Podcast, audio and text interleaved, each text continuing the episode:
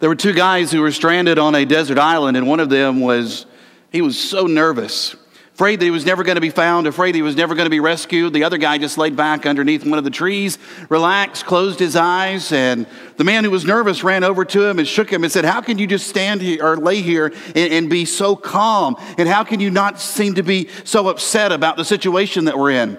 The guy said, Hey, I'm not worried. I make $100,000 a week. I said, Well, it does you no good because you're here. He said, Sure, it does. I give 10% to my church. My preacher will find me.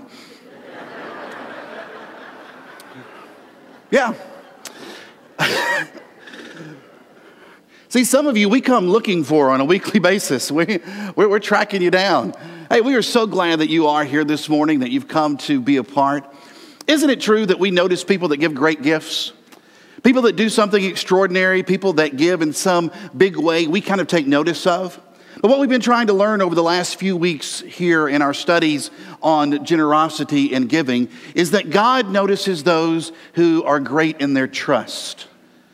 The individuals who demonstrate generosity on God's scale are not necessarily those who give the most money, but those who demonstrate the most faith.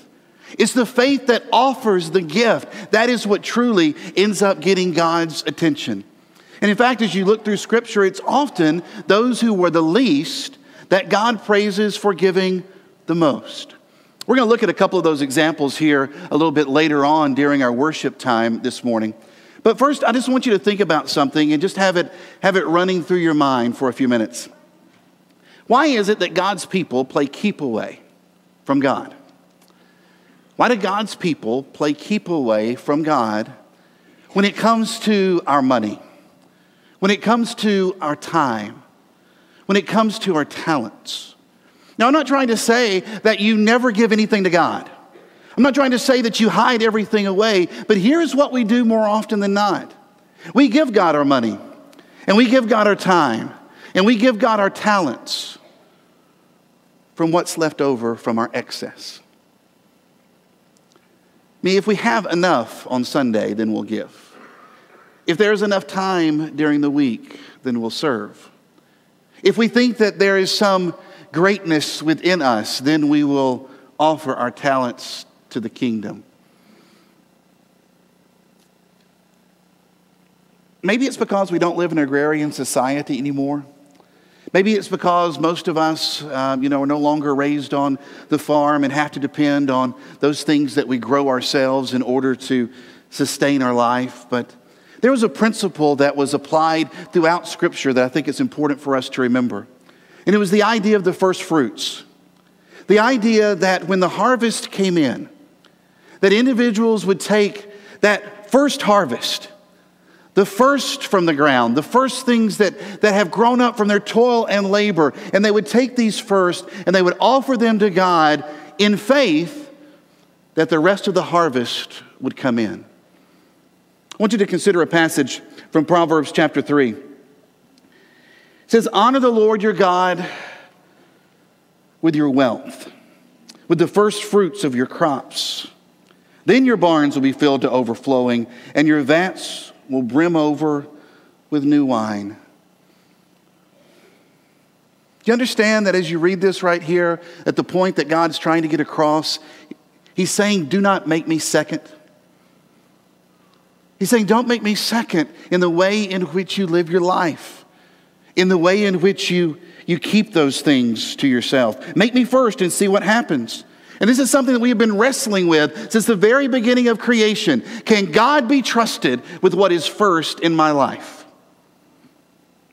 I don't know.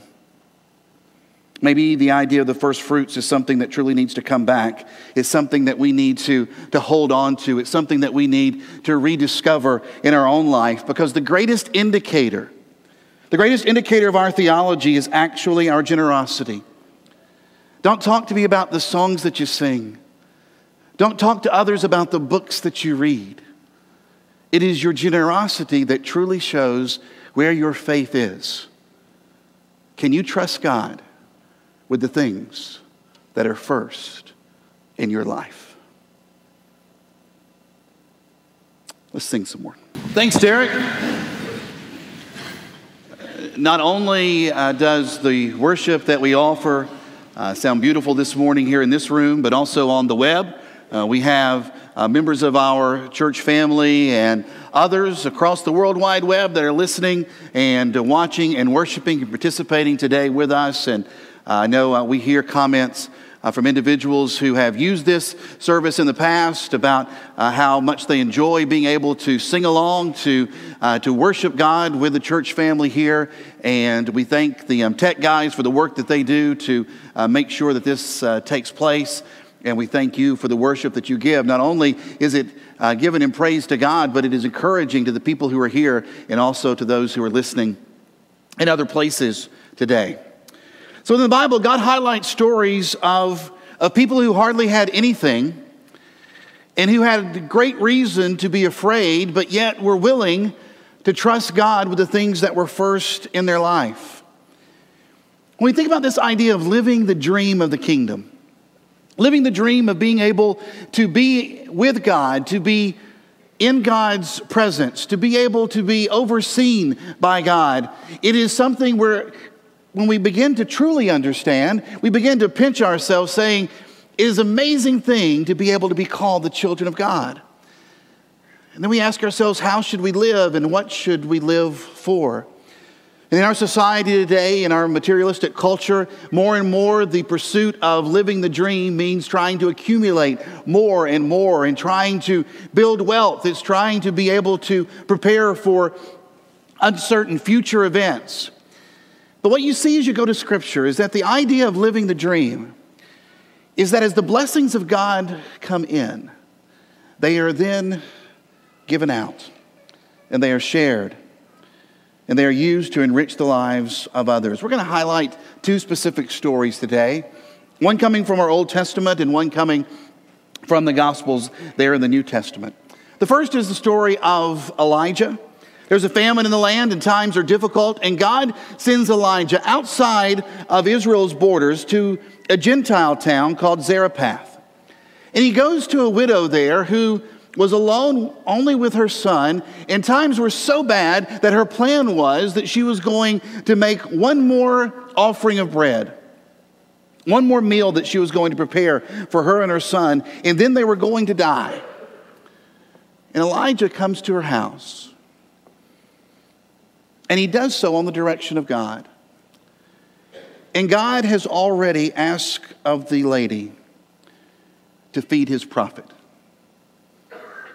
Uh, she has a choice feed the prophet of God or feed her, her son and have the last meal herself. There's not enough food for everyone.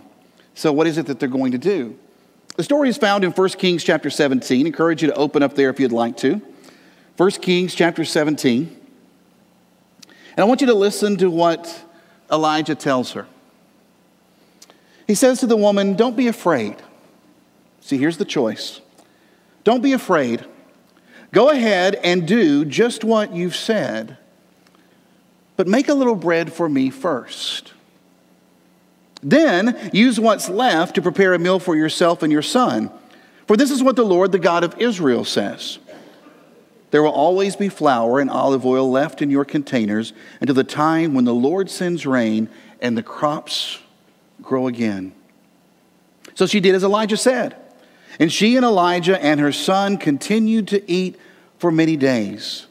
There was always enough flour and olive oil left in the containers, just as the Lord had promised through Elijah. You see, here is the woman in very tough times. She has limited resources, and she has a choice that she has to make. Can God be trusted? Now, what makes this very interesting is that this is a woman who had probably very limited knowledge of the God of Israel. She is not an Israelite. She's not a Hebrew. She is not someone who necessarily would be understanding of the demands that is placed upon her by this deity saying, I want you to feed my prophet. And so she has to decide can God be trusted? And maybe you're new to the Christian faith. Maybe this is the one of the first times that you have been in a setting such as this, or you're exploring the different expectations of God, you're exploring the different teachings of Jesus. And maybe what you're wondering yourself is can God really be trusted in the things that He is asking of me? I mean, after all, if you walk away from those who are poor influences in your life, can God be trusted with your new life? Can God be trusted to open the door to healthier relationships? If you reorder your priorities, will God bring success into your midst? If you invest financially in the kingdom of God, will He see fit to make sure that there is enough money for you for the basics? Can He be trusted when you only have enough for today? It's interesting, and Jesus, what we know as the Lord's Prayer, the disciples would go to Him and ask, Lord, why don't you teach us to pray? And He says, Our Father who art in heaven, hallowed be thy name.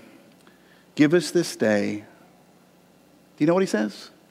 Our daily bread. Not tomorrow's bread, not next week's.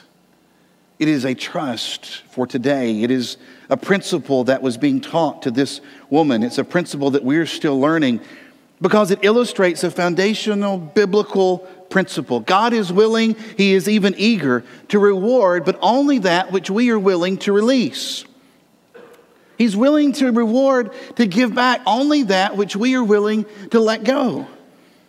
Principle is seen in Luke chapter 6 and verse 38. Jesus says, Give and you will receive. Your gift will return to you in full, pressed down, shaken together to make room for more, running over, poured into your lap. The amount you give will determine the amount you get back. God returns what it is that we are willing to release. But He's not just talking about money here. This is not just a financial principle. Look back in verse 36 in this particular passage. He says, I want you to be merciful. I want you to be compassionate, just as your Father is compassionate. He says, I don't want you to be judging because you'll be judged. Don't condemn others or it's going to come back to you. Forgive as you have been forgiven. And here's the point I think that's being made What is it that you want from God? Is it mercy? Then show some. Desiring forgiveness? Then give some. What blessing is it that you desire? We receive only to the point that we're willing to give it away because God does not bless hoarders. It's great to watch that show, you know? You watch that on television, the hoarding show? And then any of you, are you afraid that some of your in laws are going to end up there? Are you afraid that you're going to turn on the television one night and there is going to be somebody in your family and they're going to be on the hoarding show? It's amazing the things that people keep. And sometimes we hold back from God and God says, Listen, I want to bless and I want to pour out, but I don't intend for my blessings to be hoarded away. He intends for his blessings to be shared with others. You see, God blesses seed that is sown, not seed that is stored. He's eager to give only what we are willing to release. It's a principle that's found here in his story with Elijah. The second story takes place at Passover. It's the last days of Jesus' life on earth. It's been a long day. He's been in the temple courts. His critics have been on his back, asking one question after another. And finally, he has time to be with his disciples. And here's what he does he actually sits and he watches the offering. He watches as people go and give. In the court of women located there in the temple complex, there were 13 trumpet shaped metal containers. And it was into these containers that you would go and you would drop your offering. Now, because these were metal, they were, they were prone to make loud noises whenever coins were dropped in. And historical writings say that people learned how to throw their money in in such a way so that it would make a really big noise. And so there you are in the temple, and it's crowded, and there are people all mulling around, and all of a sudden you hear this clang, clang, clang, clang, clang, and you stop because you know Somebody just gave a great offering to the Lord. Well, who was that that gave so much? And you hear all this clang, clang, clang, and all this money that's falling, and you're like, wow, did you hear how much they gave? And in the midst of all of this, there is an almost silent ping, ping. And Jesus gathers his disciples around. And he says, I want to tell you something. I want to tell you about this woman who gave everything. I like the way that The text is worded. You can read about it in Mark chapter 12, beginning in verse 41. Jesus calls his disciples around and says, I tell you the truth, this poor widow has given more than all the others who are making contributions, for they gave a tiny part of their surplus. But she, poor as she is, has given everything that she had to live on. See, Jesus is saying that this woman is living out the principle that he had taught just earlier in the day. Critics had come asking, What is the most important? Over 600 commands and commandments that you could find in the Old Text. And they want to know what is the most important of it all. And he says, It's to love the Lord your God with all your heart, soul, mind, and strength, because the Lord your God, the Lord is one. And that's what the woman did. She loved the Lord with everything that she had. You see, we tend to measure our love by how much we give away. But I think Jesus measures love by how much we keep back. Think about that for a minute. We focus on an amount, but God focuses on capacity and attitude. What is your capacity to give, and what was your attitude when you gave it? That's the true demonstration of your love. Not about how many zeros are on the end of some check, not about how much time it was that you spent giving yourself to a certain ministry, but what was your capacity and what was your attitude? Booker T. Washington, when he was trying to, to raise money to purchase a farm area that would one day be known as Tuskegee Institute, ran into trouble trying to raise the $500 that was needed. And so he solicited funds from individuals all across the country. And an elderly woman came to his office one day, and her clothes were tattered but clean. She said she had spent most of her life as a slave and that she wanted a better future for her children. She said, So I must do my part. So she reached into the pockets of her apron and she pulled out six eggs. And she said, These are all that I have, and they're for the children. Booker T. Washington would write and say that of all the gifts and of all the honors that he ever received, nothing touched him more than those six eggs. What does our capacity and attitude toward giving tell the world is the most important commandment in our life? Do we demonstrate that God can be trusted with the things in our life that are first? So we've spent now three weeks talking about this idea together. And last week, those of you who were present know that our elders went into adult Bible classes, even in with our middle schoolers and teenagers, to, to talk about this subject, to talk about our generosity, to talk about our giving, to talk about uh, the budget allocations here at East Brainerd. I know it's one of those times that everybody can't wait to rush to Bible class. But you know what? Here's the cool thing. I mentioned yes, just last week that our elders were going to be teaching in the Bible classes, and one of our elders, I'm not going to tell you who, but he's married to Kim Gary, leaned over and looked at his wife and said, Oh no, they're not going to come now. and yet, do you, do you, know that we had around 700 who were here for worship, and our uh, Bible class number for last week was 619? Yeah, you stayed. You stayed to hear from your shepherds. And I want to say thank you for that. I don't think you stayed necessarily because it was dealing with money or because it was dealing with finances. If anything, perhaps that would be a reason for you to decide, you know what, I'm just going to skip Bible class today and come back on another occasion. But you wanted to hear from your shepherds and you wanted to be able to give your input and be heard. And I want to say again, thank you for that. Your shepherds enjoyed being a part of your classes and they enjoyed the feedback that they received from being able to to share with you. And as we're kind of winding down these, these ideas that we have been looking at when it comes to our offering, I, I just want to suggest three takeaways.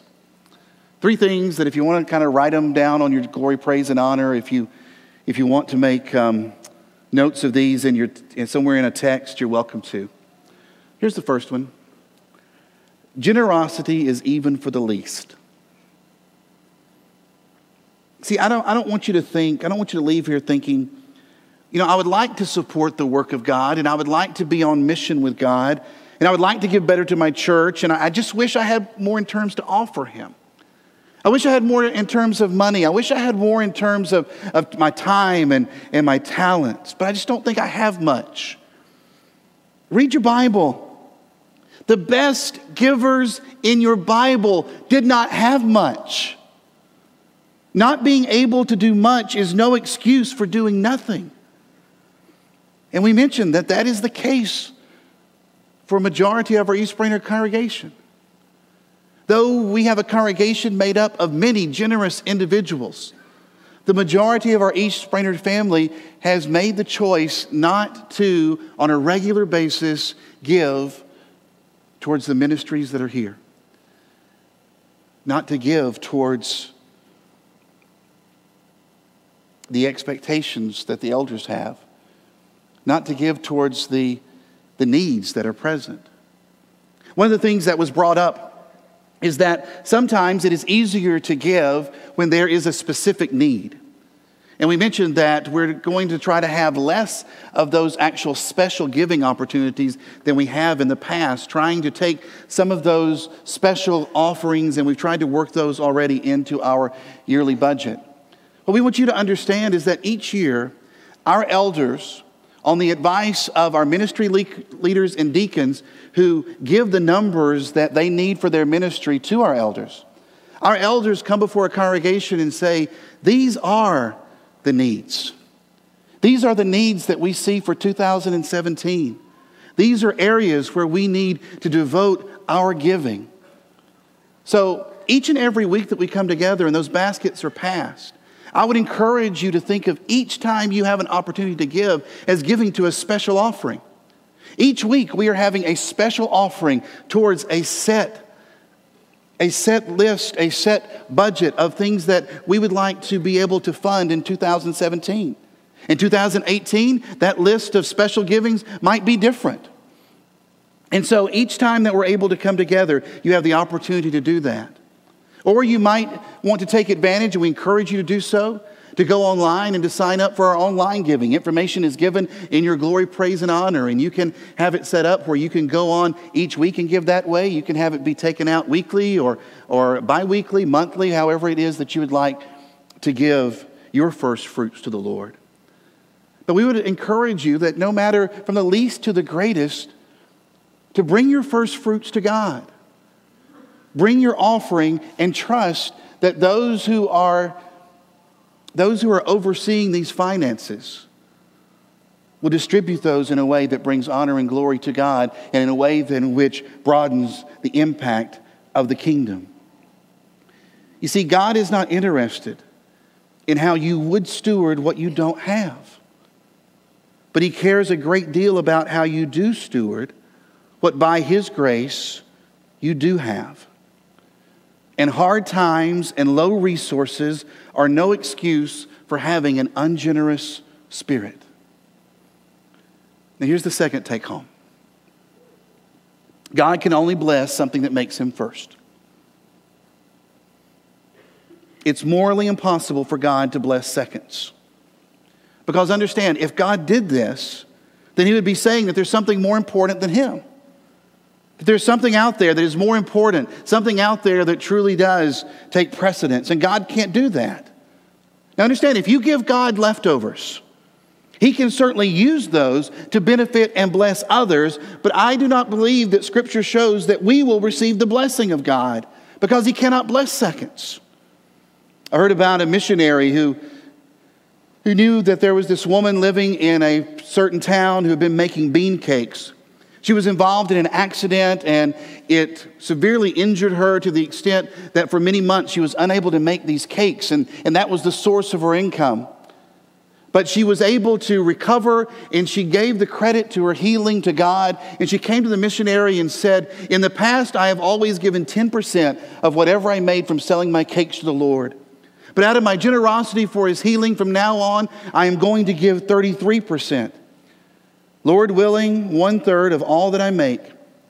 And she said, in the first week, the first week that I began to make my cakes again, I hope to be able to make three shillings, and God is going to receive one of them. In just a few days, she returned to the missionary. And she said, Here's the Lord's shilling. He was pretty impressed. He was shocked, even. He said, I can't believe that you've already been able to make three shillings in just two days. And the woman looked at him in a perplexed way and she said, I haven't made three shillings. I've only made one.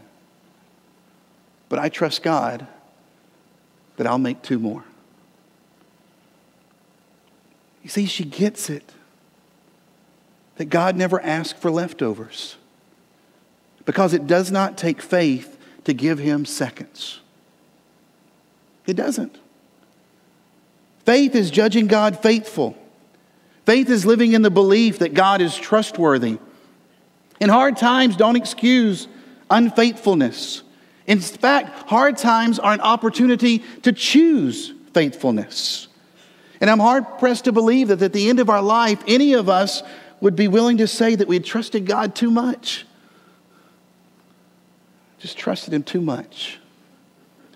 Trusted Him with my money too much. Trusted Him with my kids too much. I trusted Him with my future too much. I trusted Him with my retirement too much. I trusted Him with my marriage too much. So, one final thing my generosity is an indicator of my faith, and it's an indicator of yours. Jesus doesn't care a thing about making money. You need to hear this. Individuals come and say, churches talk about money all the time. Jesus doesn't, he doesn't care about making money, he cares about making disciples. And so someone says, All right, I will follow Jesus. What percentage of my income should he have? And that's easy 100%. 100%. See, we don't have to get in this debate about, all right, is it 10%? Is it t- the tithing principle of the Old Testament? Should we give, be given more under the law of grace? How much should we give off the top? Is it the gross? Is it the net? How much of my income should Jesus have? And the answer is every single penny.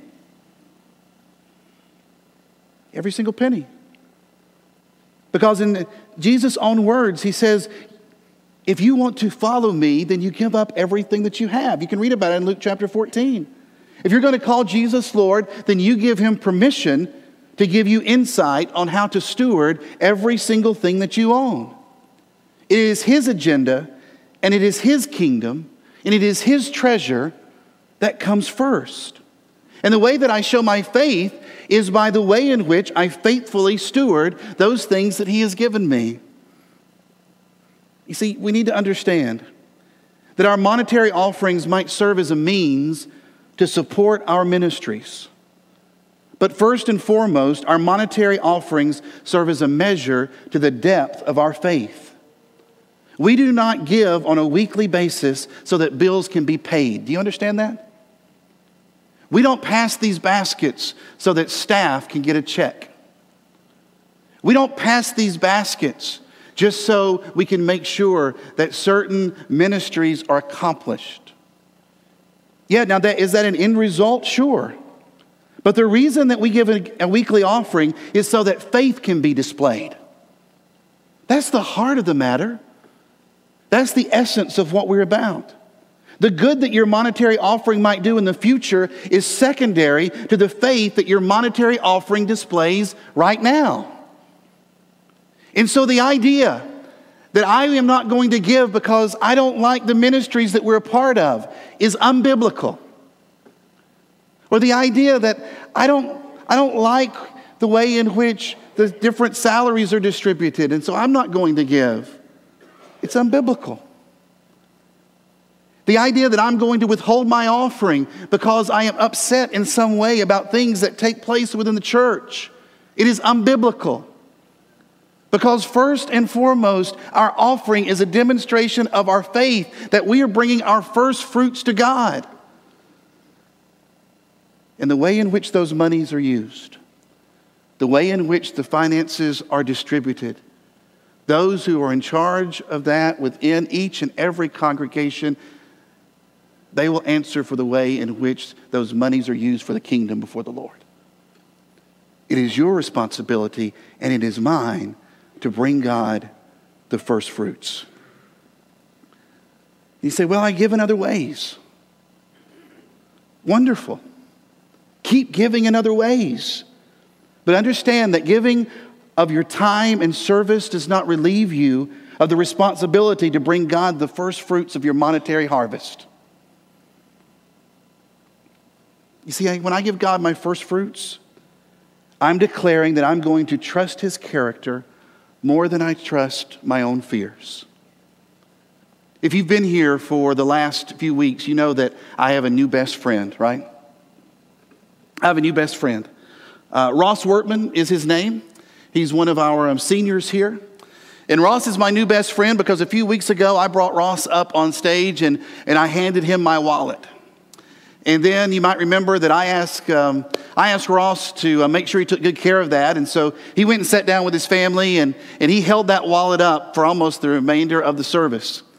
And last week, he was there sitting by his dad, and there he was holding up my wallet because I wanted to see where my money was. Because we learned a principle from God that, that wherever our treasure is, our heart begins to follow, right?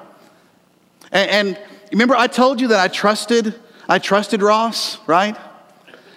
Well, my trust was put on, I tell you, it was, it was really the rubber met the road with my trust because uh, Ross is not here today. Ross, Ross went to um, Ross went to Disney World.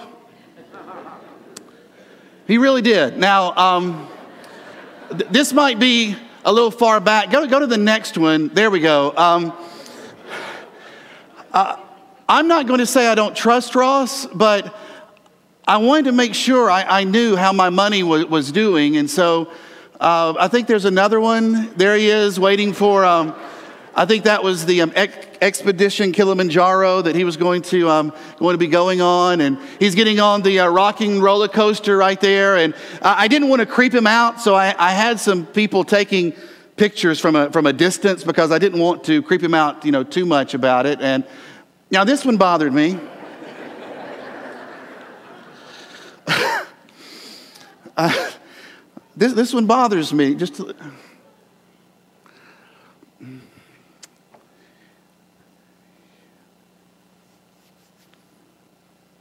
Can you trust God with what's most important to you? Can I trust that if Ross is walking around with my money and that I see him then leaving a store with boxes, can I trust that he is using that money in a way that is going to be all right? You see, if I truly trust, then yeah, you see, it's been funny to be able to laugh as Ross has held up that wallet here in our worship in all the way as he walked around Disney. But I'm hoping that it's got across a very important point to you. Because here's what we're doing, guys.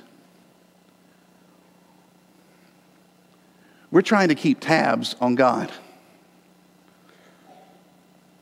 We're trying to keep tabs on God and we're a little concerned about how God might use our money if we were to give it over to Him.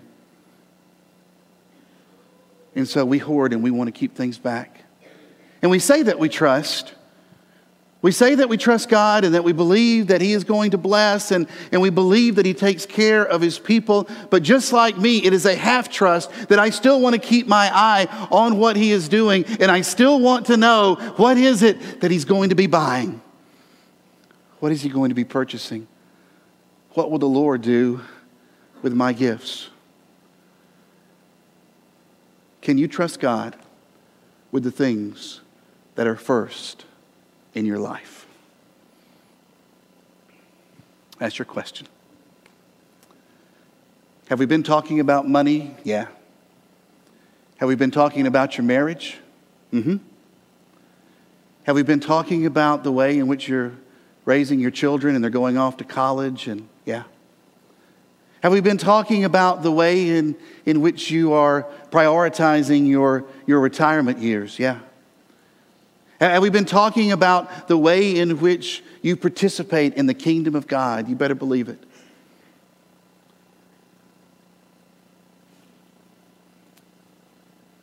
Will I trust God with what's first in my life? That's a question that we all have to answer.